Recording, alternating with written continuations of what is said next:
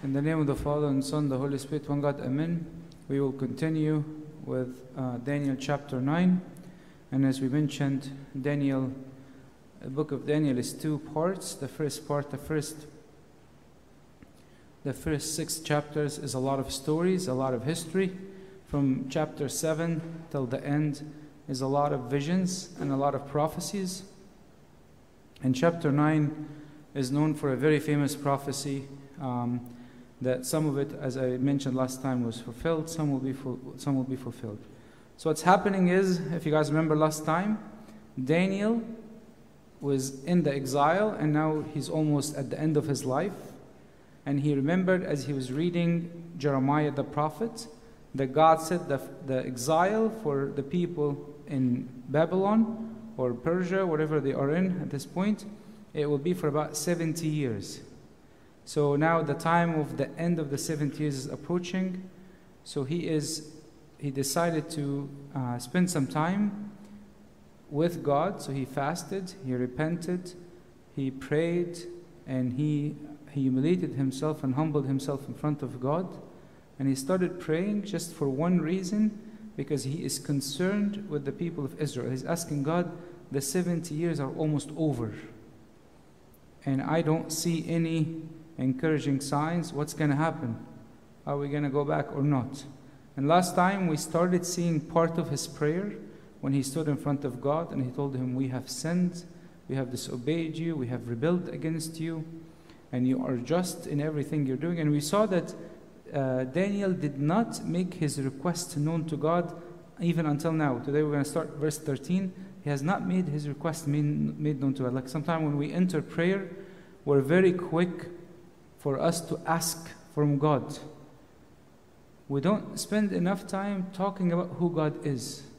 Because when we talk about who God is, we unite with God.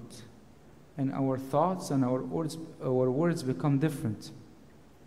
That's why, for example, in the liturgy, we don't pray the litanies until we pray the reconciliation prayer and the anaphora and all, and we finish all that. We come after we finish all this stuff, we start kind of saying, "Okay, God, please be with the church, be with the pope, be with the deacons, be with the priests, and so on."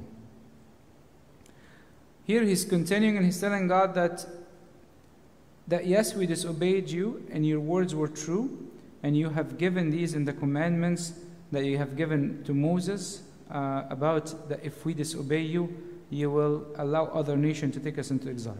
So, verse 13, he says, As it's written in the law of Moses, all this disaster has come upon us, yet have not made our prayer before the Lord our God, that we might turn from our iniquities and understand our truth. So he's telling God, as he's repenting, he's telling God, look, all the promises, all the curses that you have put in the Bible came true upon us. Your words were true. And we suffer the consequences of our sins. And if you take this in a spiritual sense, what's happening to Jerusalem? It's broken, it, it's guilty. There's no peace, there's no even existence at this point of an actual political community in this place or religious community in this place. And this sometimes what happens when we stray away from God. We start seeing the consequence of our sin, the lack of peace, the brokenness, the guilt. But see here what he told God. He told him, when we started seeing the beginning of our sins and the beginning of your punishment toward us, we did not hurry to repent. We waited. It's extremely important to understand the urgency of repentance. The urgency of repentance. For some reason, repentance, we always put it on the back burner. And we don't realize if I don't repent constantly, the purity of heart will be affected and my heart will be hardened. And my constant desire to repent and to get close to God will get weakened. If I told him it's not only we did not repent, but when we sent, you sent us signs to repent, you sent us people to call us to repentance, we've waited. Therefore, the Lord has kept this disaster in mind and brought it upon us. For the Lord our God is righteous in all his work which he does, though we have not obeyed his voice. So he's telling them, God, you have kept this disaster. So God says, you know, if you disobey me, I will bring this disaster upon you. Babylon will come take, her, take over. He says, God waited, kept waiting, waiting until something happens. And you guys remember last time I told you, Assyria took over Israel and Judah, the small country which had Jerusalem in it, they saw what happened to Israel and they still did not repent. So God waited, waited, waited until the judgment happened. There is a demand for God's justice to fulfill His words. If God does not fulfill His words, we have a problem. So he's telling him the exile that we have received was well deserved. We deserve to be exiled. I deserve where I am. And by the way, one of the things that we have to be careful about when people get a sense of entitlement when they speak with God. A lot of times people say, Oh, I don't deserve this. Why is God doing this to me? And it's a sense of entitlement. What do I earn? If my intelligence, my health, my family, everything I have is from God, what have I earned?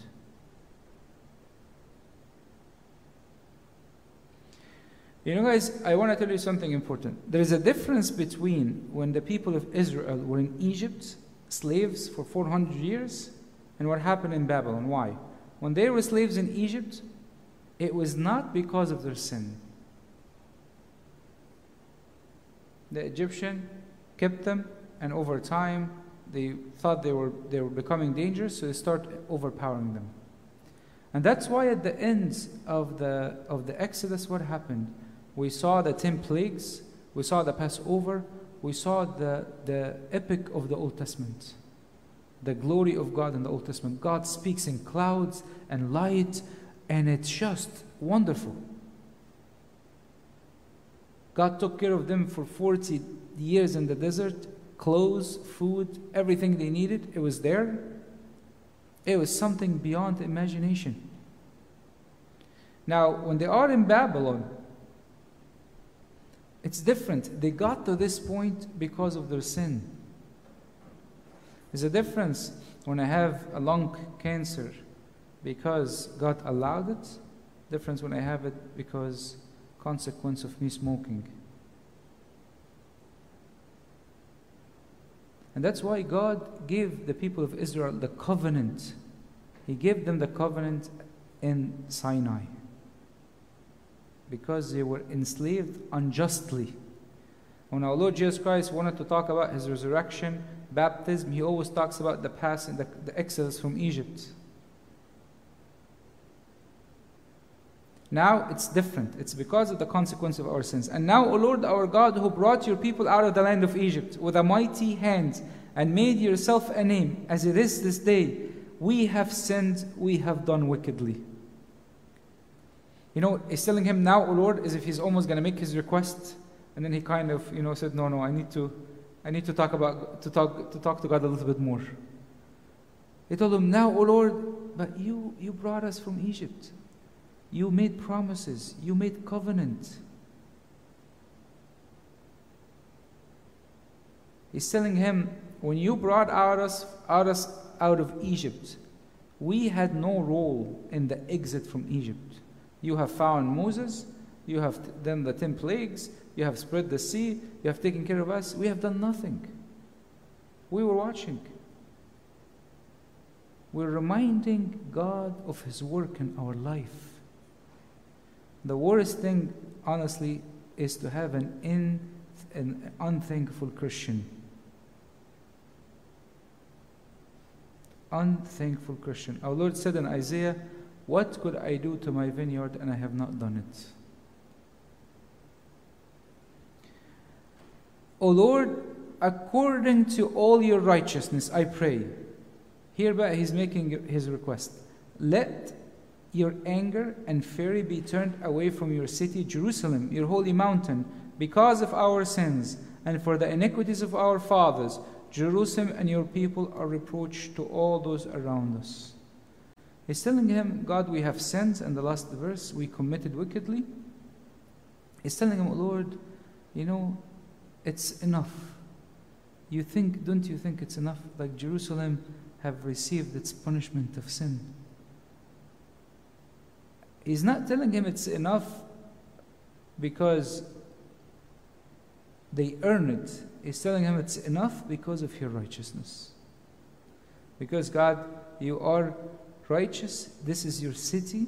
This is your holy hill, Mount Zion. This is where the city of Jerusalem was built on, and the palace of the king was built on. And this is similar for us. When I stand in front of God, I could tell God, God, look, this sin have brought me to the ground.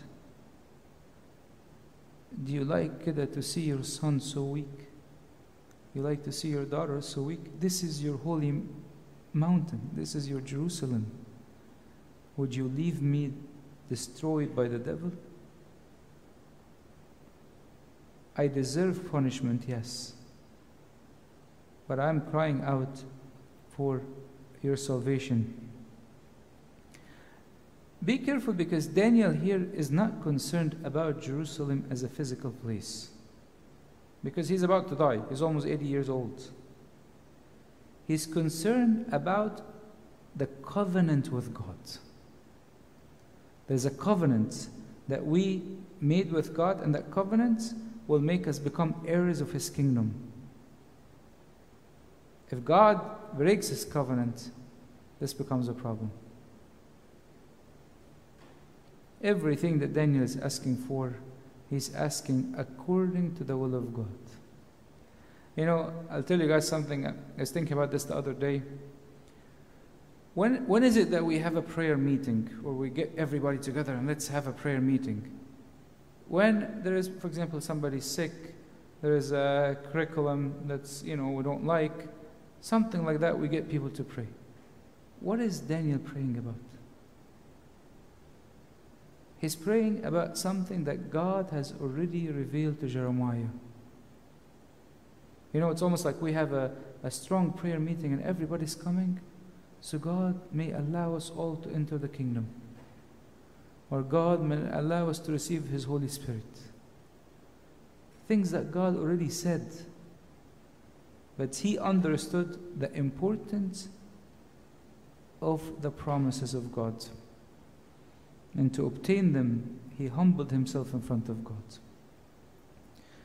Look at verse 17, it's beautiful. It says, Now therefore, our, our God, hear the prayer of your servant and his supplication, and for the Lord's sake, cause your face to shine on your sanctuary which is desolate. Daniel is standing in front of God, saying, Hey, Lord, please hear. Hear my prayer. I don't deserve that you hear my voice. My voice is ugly and you have many righteous people who pray in front of you. But please, Lord, hear my request, hear my prayer. Look at me with favor. Look at me as you have looked at, a, at the saints. And when he's telling God, please build the Jerusalem, he's telling him, build Jerusalem for what? For God's sake, not for my sake. You know, guys, in the liturgy, what do we pray? We tell him, Lead us to your kingdom so your name be glorified. The only way I could petition God is for his sake. Because I cannot I have I cannot use anything of my own. Daniel was a righteous man and he was faithful and we saw in his life how faithful he is he did not say, God, for my sake.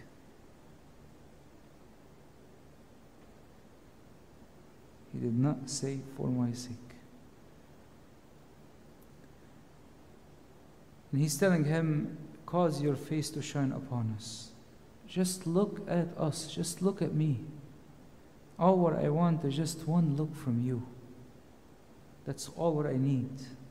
It's worth more than the heaven and earth. Oh my God, incline your ear and hear.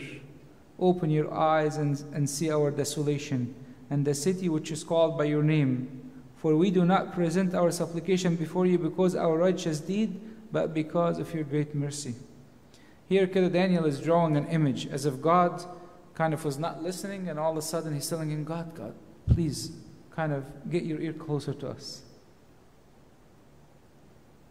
As if God, as if Daniel telling God, I know you don't want to hear from us because we have been rebellious. But please, just bring your ear closer. As if he's telling God, God, look, I, I know you don't want to look at our sin. We're very like, the way we live doesn't please you. Just one look. See, this is the humility that receives the mercies of God. This is the humility that receives them. He's telling God, look, our city is desolate. I'm, I'm in need. The only, the only ways I can ask God is I tell Him, I'm in need. I have no excuse because of who you are. That's my only excuses, nothing else. I have no other excuses.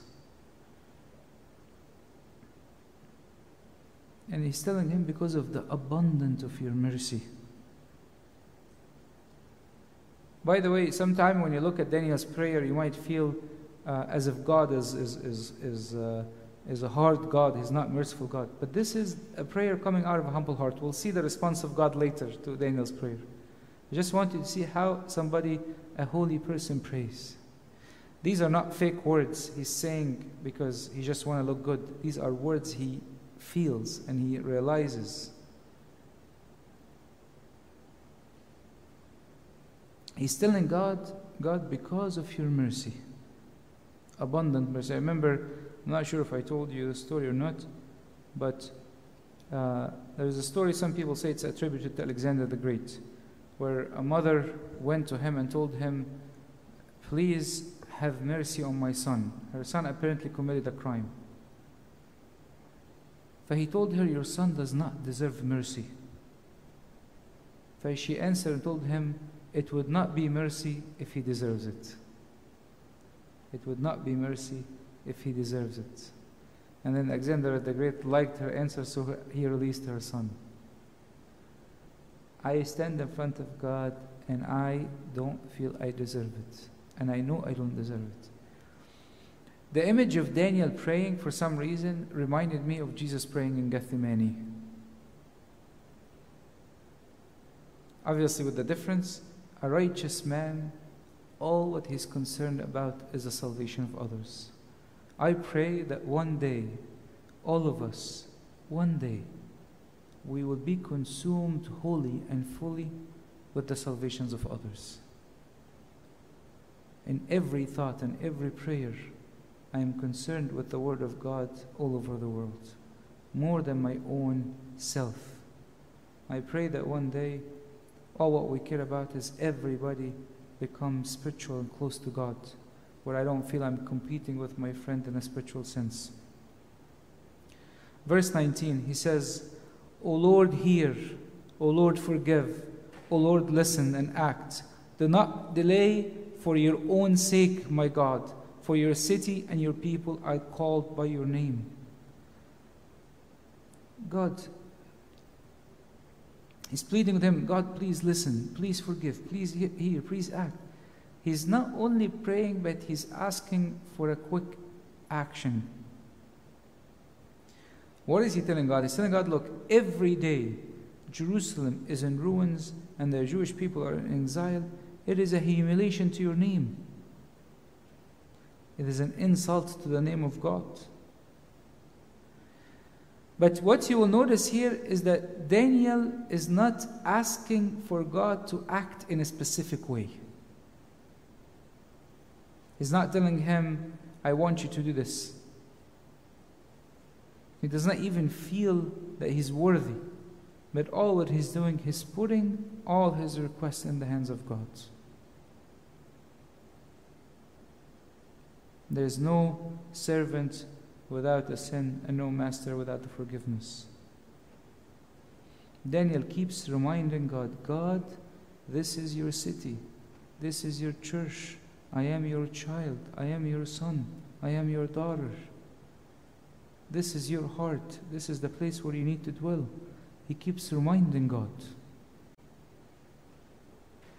He knows what moves the heart of God. Now look at the response from heaven to the prayer of Daniel. Such a beautiful, beautiful relationship. Now, while I was speaking, praying, confessing my sin and the sin of my people Israel, and presenting my supplication before the Lord my God for the holy mountain of my God. I want to stop here because there's an idea that's extremely important. Look when Daniel is saying, he says, what, I, when I was confessing my sin and the sin of my people Israel. One of the worst things that sometimes I see happening is that people try to distance themselves from the people in the church. When somebody comes to church and says the church is not inclusive or it's not nice or whatever it is, well, we all are part of the church. We all need to offer repentance on this. We all need to change. Distancing, distancing myself from people who are being blamed for something and I'm part of that community has not been the Christian approach. The Christian approach is repenting on behalf of the community. Repenting on behalf of the community. We'll see here in, um, in this verse here is Daniel Kedah he says, as I, as, as I was praying, confessing my sins, speaking to God about the people of Israel, supplicating before God, we see that he is truly one of the greatest saints in the Old Testament and he did not stand in front of God for one second and told God God I have kept my heart pure continued to feel his how sinful he is. It reminds me of what C.S. Lewis said one time. He says, Those who need repentance the least are the ones who know how to repent the most. Those who need repentance the least are the ones who know how to repent the most.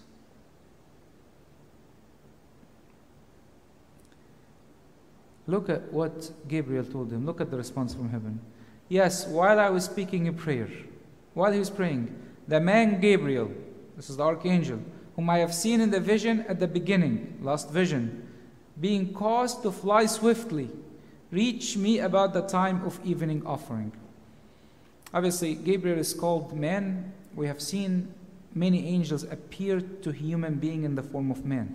You guys remember this in the resurrection. They said two men wearing white when they appeared to Abraham. It's very common in the Old Testament when, when, when an angel, old or new, can take a shape of a man wearing white. So here he says, I seen Gabriel. He sees Gabriel all the time. We've seen him in few visions before. And Gabriel, Gabriel, by the way, means the Lord is my strength. The Lord is my strength. And he is the angel of divine communication.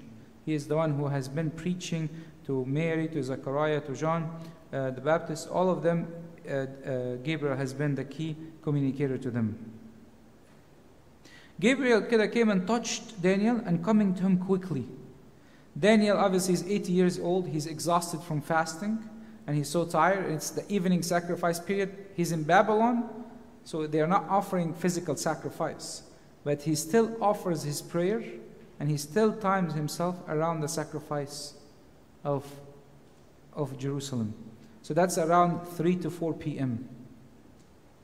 So most likely he abstained from food until to 3, 4 p.m. Okay? And this is this is this was very common at this time.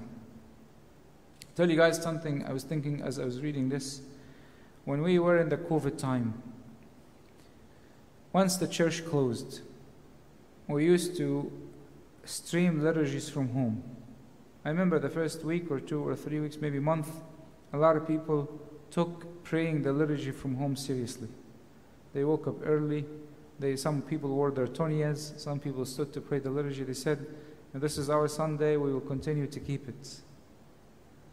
After a month or two, what happened? Eh, things died, died down. And people kind of stopped waking up early uh, and if they wake up early, they just watch the, the liturgy. And if they watch the liturgy, they just skip through the sermons, maybe and the announcement at the end. Daniel, for 70 years, 70 years, continues to be faithful in the midst of people in the palace partying, drinking, women, uh, his own people are doing whatever they are doing, he continues to be faithful. And he's abstaining from food. And he's doing things beyond the norm. He told them, and he informed me. Gabriel infor- informed Daniel and talked with him, and he said, O Daniel, I have come now forth to give you skill to understand. So Gabriel came to Daniel and told him, No, now I'm going to ex- explain to you some of the visions and some of the questions you had. And obviously, this shows the relationship between us humans and the angels. When you are faithful as Daniel, heaven is open. Heaven is open. I remember I was meeting somebody yesterday and he was telling me uh, some people from, um, I think, the Antiochian church were visiting some of the monasteries in Egypt, and they told them, We don't see the difference between heaven and earth in some of these monasteries. We don't see the difference between heaven and earth in some of these monasteries. You guys see all the saints, you see the heaven open all the time. We don't see the difference. Look what Gabriel told Daniel. This verse is significant. Told him at the beginning of your supplication just once you started to pray, the command went out, and I have come to tell you, for you are greatly beloved. Therefore, consider the matter and understand the vision. When Daniel just started to pray, God told Gabriel, Go, run. Daniel is praying. He's humbling himself, he's crying, he's in tears, he's fasting.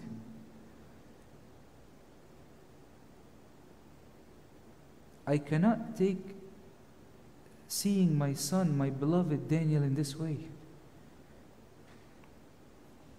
His prayer touched the throne of God. His prayer reached the throne of God. How many liturgies do I pray and I attend and I come out and out of the two hours I might have spoken only 10 minutes with God? and I'm in the liturgy.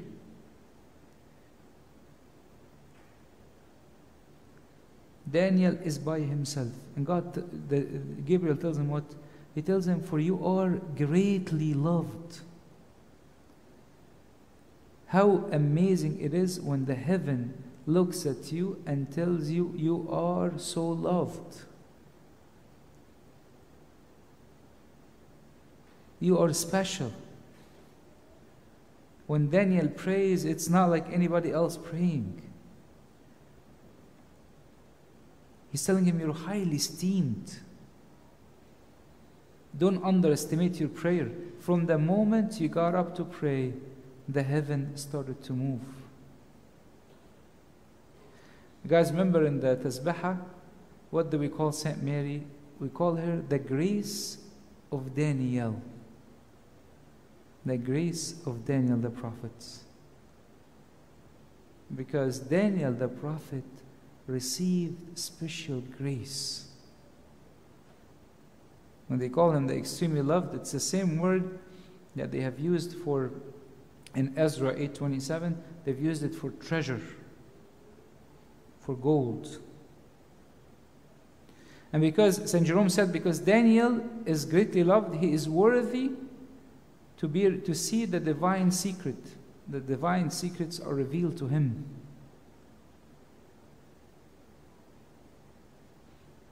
Tell you guys something.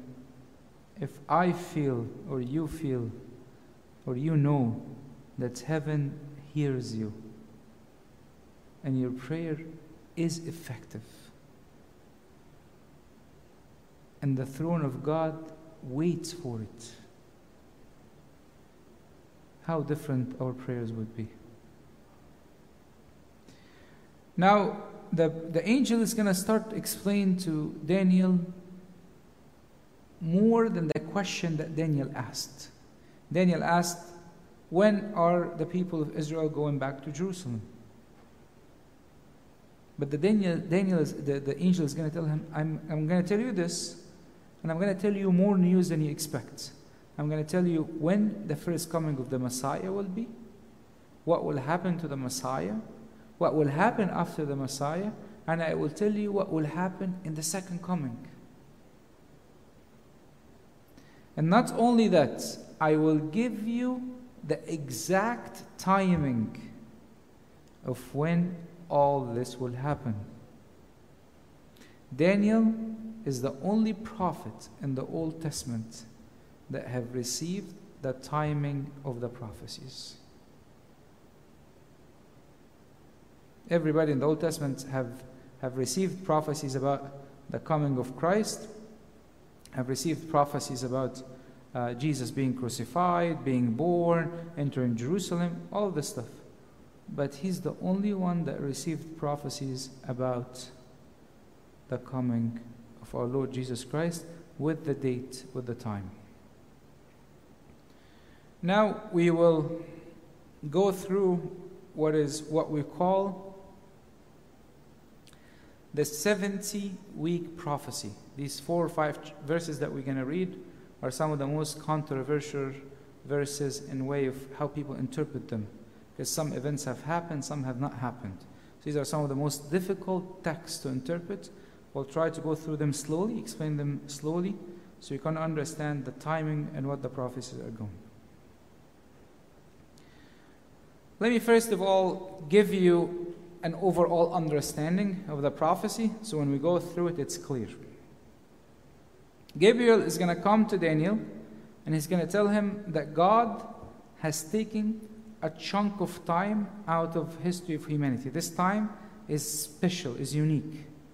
And this time is about 409 years, and we'll explain them as we go through. And this time is divided into three different sections. Okay? The first sections is 49 years, or what we call them the, se- the first seven sevens, and I'm going to explain to you what does that mean. So 49 years is the first part. This is the, the time that will take from the decree to go to build Jerusalem until Jerusalem is built and the people are back. And then there's another period from the time of Jerusalem is built until the first coming of the Messiah. And he's going to tell him what's happening at this, at this time. And then he's grouping these two, these two parts together. And then there's a gap, but then he tells him there's a week at the very end where the Antichrist will come. Okay? See, these are three different periods he talks about. Two that are back to each next to each other. I'm going to explain to you how, and then one that is by itself. He doesn't only, by the way, this prophecy doesn't only tell him that only the amount of years, and it doesn't only tell him that Christ is going to come. It tells him that Christ is going to come, he's going to die, and Jerusalem will be destroyed again. This is very unique prophecy as we read it. This is, by the way, a miracle in itself. The, the Old Testament is there from before Christ, and this prophesies exactly about the coming of Christ. So let's kind of go through this um, a little bit in more details. From verse 24, he's telling him 70 weeks are determined for your people and for your holy city to finish transgression, to make an end of sins to make reconciliation for iniquity, to bring an everlasting righteousness, to seal up vision and prophecy, and to anoint the Most Holy One. One of the key words I want you to understand is the word weeks. Okay, because this, this, is, this is the key word here. The word weeks actually refers to the number seven in Hebrew and usually comes with it a period of time. So, for example, you will say, uh, uh, uh, you will say, for example, sevens. So when you say a week, means seven, seven something, seven days, seven weeks, seven years, whatever it is. Okay. So it's almost like in Hebrew the word day. The word day or the word yom means a period of time. And how do you know the period of time that he's talking about? you understand it from the context. So here he's telling him 77s. This is the way it is. It's not 70 weeks, 77s. So what does that sevens mean? Is it seven weeks? Is it seven years? Is it seven days? This is the key part to understand this prophecy. How do we know? Is it seven weeks, seven days, seven years? Don't look at the 70 uh, weeks here because the translation should be saying 77. So it could be days, it could be month, it could be year. How would you know? The first way, the first way you do it, you know it from the context of the writing. Okay. The second thing that the Jewish ear is very familiar with seven years. What happens every seven years? There's uh, there's a sabbatical year where you allow the slaves to rest and to, to uh, allow the, the slave to be freed. Okay? To allow the, the slaves to be And if you look in Second Chronicles 36 21, it's one of the results of the 70 year Babylonian captivity was that the land was allowed to rest. So when they took the people, uh, why is this important? The people of Israel, they stopped following the commandments of God. One of the commandments was to allow the land to, to rest for 70 years. So God took them in captivity for how many? 70 years, almost to force out the commandment of rest in the ground for, for 70 years. Okay? So here, the word seven is interpreted to be seven, uh, sorry, the word weeks is interpreted to be seven years. Okay, so if you look at the number here, it says 70. Instead of weeks, we'll say 70 times seven years. Okay, this is how it's explained. Are you guys following so far? Yes? So 70 times 7 is 490 years.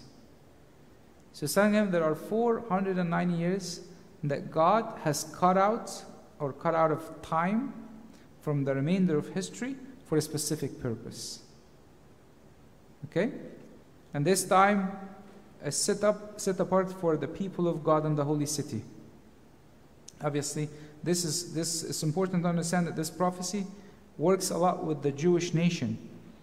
And you will see why this is important because after the Jewish nation was destroyed, it was formed back again in 1948. So we'll go through this part at the end. So, why is this period of time, this 490 years, are taking out of time? He's saying here for six reasons to finish transgression, it means to end the sin, so humanity transgressed against God, and even our Lord Jesus Christ was crucified, and He gave us grace, but we continue to sin. So when is the sin will end? At the second coming. So that this prophecy, the 70, the 490 years, these are not only for the coming until Israel goes back to Jerusalem, the first coming of Christ, it's also about the second coming of Christ. These are unique 490 years cut out of history okay, cut out of history. Let me give you guys an example. If we, we look now at our life as Christian, are we waiting for any salvific event to happen in our life anymore? No. The only event we're waiting for is the second coming.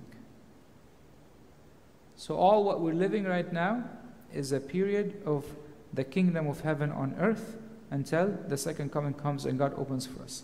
People in the Old Testament, are they waiting for a salvific event? Yes, they're waiting for the Messiah to come. Okay? So this is a time that's cut out. To put an end to sin, which is revolting against God. To atone for wickedness. It means to cover our sins. You guys know in the Old Testament, when they used to offer sacrifice, they would take blood and sprinkle it over the mercy seat in the temple, depicting that the sin of the people was forgiven because it was covered by the blood. You'll see this in Leviticus 16. So he's saying that the sins will be covered. Pers- people who are guilty because of their wickedness, their sins will be covered in the blood of Christ. And, and this is how sin will end, how sin will be completed. The blood of God opened for us the path. To bring everlasting righteousness, this signifies the kingdom of heaven. To seal up the vision and prophecy, once we the second coming comes, there's no more prophecy. There's no more, we don't have to, already in heaven. And then to anoint the most holy one. This is to become now the dedicated church, the body of Christ. Now, therefore, sorry, know therefore and understand that from the beginning, from the, from the going forth of the command to restore and build Jerusalem until the Messiah the Prince there shall be seven weeks and sixty two weeks. The street shall be built again, and the wall even in the trouble sometimes. What is he telling him? He's telling him for the time that the going of the command to restore Jerusalem, the decree, we'll go through this in more details, that came out to restore Jerusalem until the time of the coming of the anointed one is how many? He's telling him seven weeks and 62 weeks. Seven weeks multiply seven times seven, which is 49 years. And then 62 times seven is 343 years. You're talking about a total of 483 years from the decree that will come out to people of Israel to go back until the coming of the Messiah. When did the decree come out? The decree they're most likely talking about is the decree that came from Cyrus, which was issued around 530 BC, 535 BC to build the temple. And it allowed the exiles to go back to Palestinian and to build the temple. Okay? So he's telling him 49 years from that decree, Jerusalem will be restored. You know what's interesting? Is that there were different levels of building back Jerusalem. Zerubbabel was the first one who returned to Jerusalem with the captive, but he did not build anything. Ezra came to build the temple. And if you see the story of Ezra, it's a big one, and you see how it was renewed and the, the work was stopped. And then Nehemiah came to build the walls. This here, the prophet is telling him from the decree that comes to build Jerusalem. It's very specific not from Zerubbabel return, is from the time of Israel. So, and it was about 49 years from the decree until people went back to Israel. Now, the second period, he's telling him about 4, 30, 40 years until the Messiah comes and be cut off. So, from the time that Jerusalem will be built until Jesus will come is about 434 years. The anointed Messiah. And Jesus is called the anointed one in Zechariah 6.13, in the Psalms 110 and 4, in Matthew 27.11, in Hebrews, Jesus called the anointed one in the Old and the New Testament. So he's telling him this is exactly what's going to happen. It's going to take you about 49 years for the Israelites to come back, and then by the time the Messiah comes, you have to add about uh, uh, 438 years, and then it will come to be between roughly between 28 to 30 BC. This is the, the coming, uh, coming of the Messiah. Sorry, uh, uh, yeah, 30 uh, uh, after Christ. The timing that he gave him was so right on. From the decree to build Jerusalem until the time of the of the Messiah coming, uh, sorry, and, the, and the, until, until Jerusalem was built was 49 years, and then you add 430, 40 years until our Lord Jesus Christ came. He's telling him when God comes, when the Messiah comes, two events will happen. The anointed one would be cut off. And this is the same expression that Isaiah used in 53 8. And he's telling him, having nothing. He's cut off and he's having nothing, as it seemed like, as, or have nothing, as it seems like his service seemed to be unfruitful. Once he died, it seemed like he had nothing. Okay?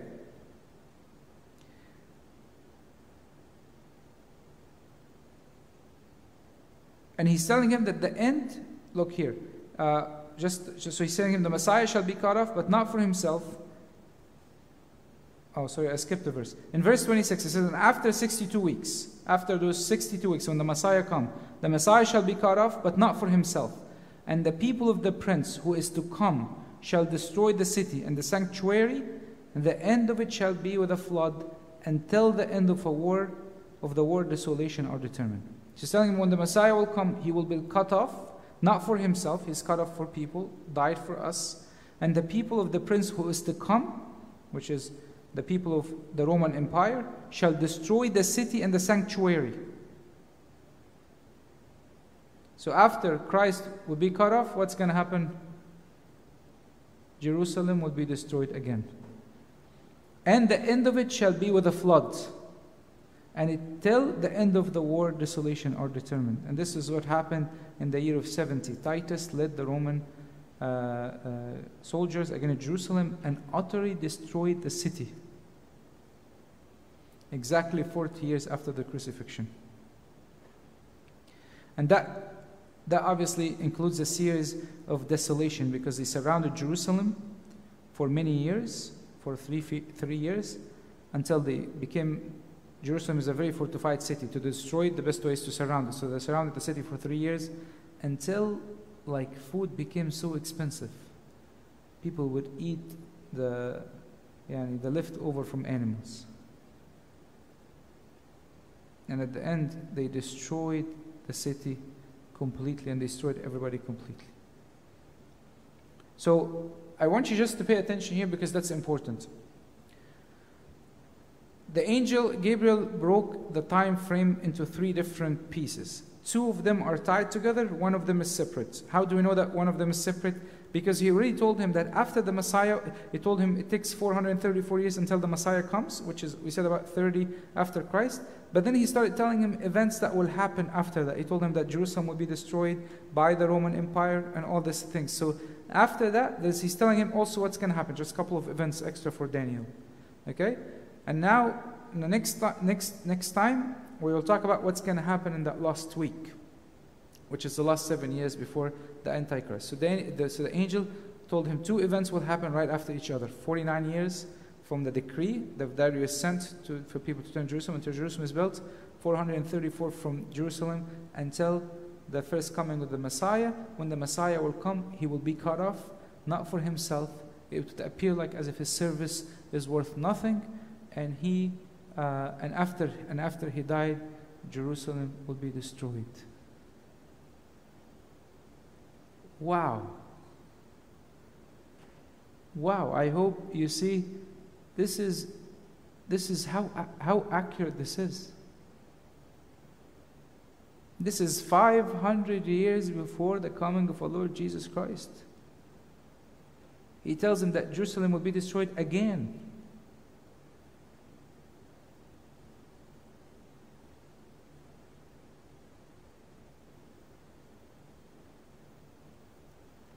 And this is what our Lord Jesus Christ spoke about in Matthew 24, talking about the destruction of Jerusalem. Destruction of Jerusalem. So we'll continue uh, the, this. We'll continue this prophecy next week because I want to go through one more time because I know it's a little bit complicated. But I just wanted to conclude with this thought. Is because Daniel was somebody who truly knew himself very well and knew he he was, he was able to easily humble himself and able to easily love people around himself, able, able to get out of himself. And this one man, because of who he is, he was greatly loved in heaven. The heaven quickly responded to his request, and they gave him more divine secrets than he ever dreamt of. And for us, this is not a, a matter of, I want to get to know what's going to happen tomorrow or the prophecies, but it teaches us how some people are so close to heaven and how amazing the Word of God is.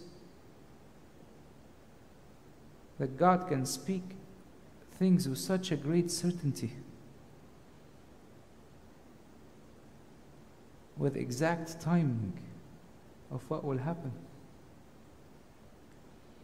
And it gives us, even if people disagree about the definition of seven, seven years, seven days, this guy spoke about return to Jerusalem, spoke about the crucifixion of Christ, the death of Christ, spoke about that he died and it seemed like he died for nothing. He spoke about that Jerusalem would be destroyed. But 600 years before all these things happen, it shows us how the Word of God are so true, and we can see it eh, in history. And glory be to God forever and ever. Amen.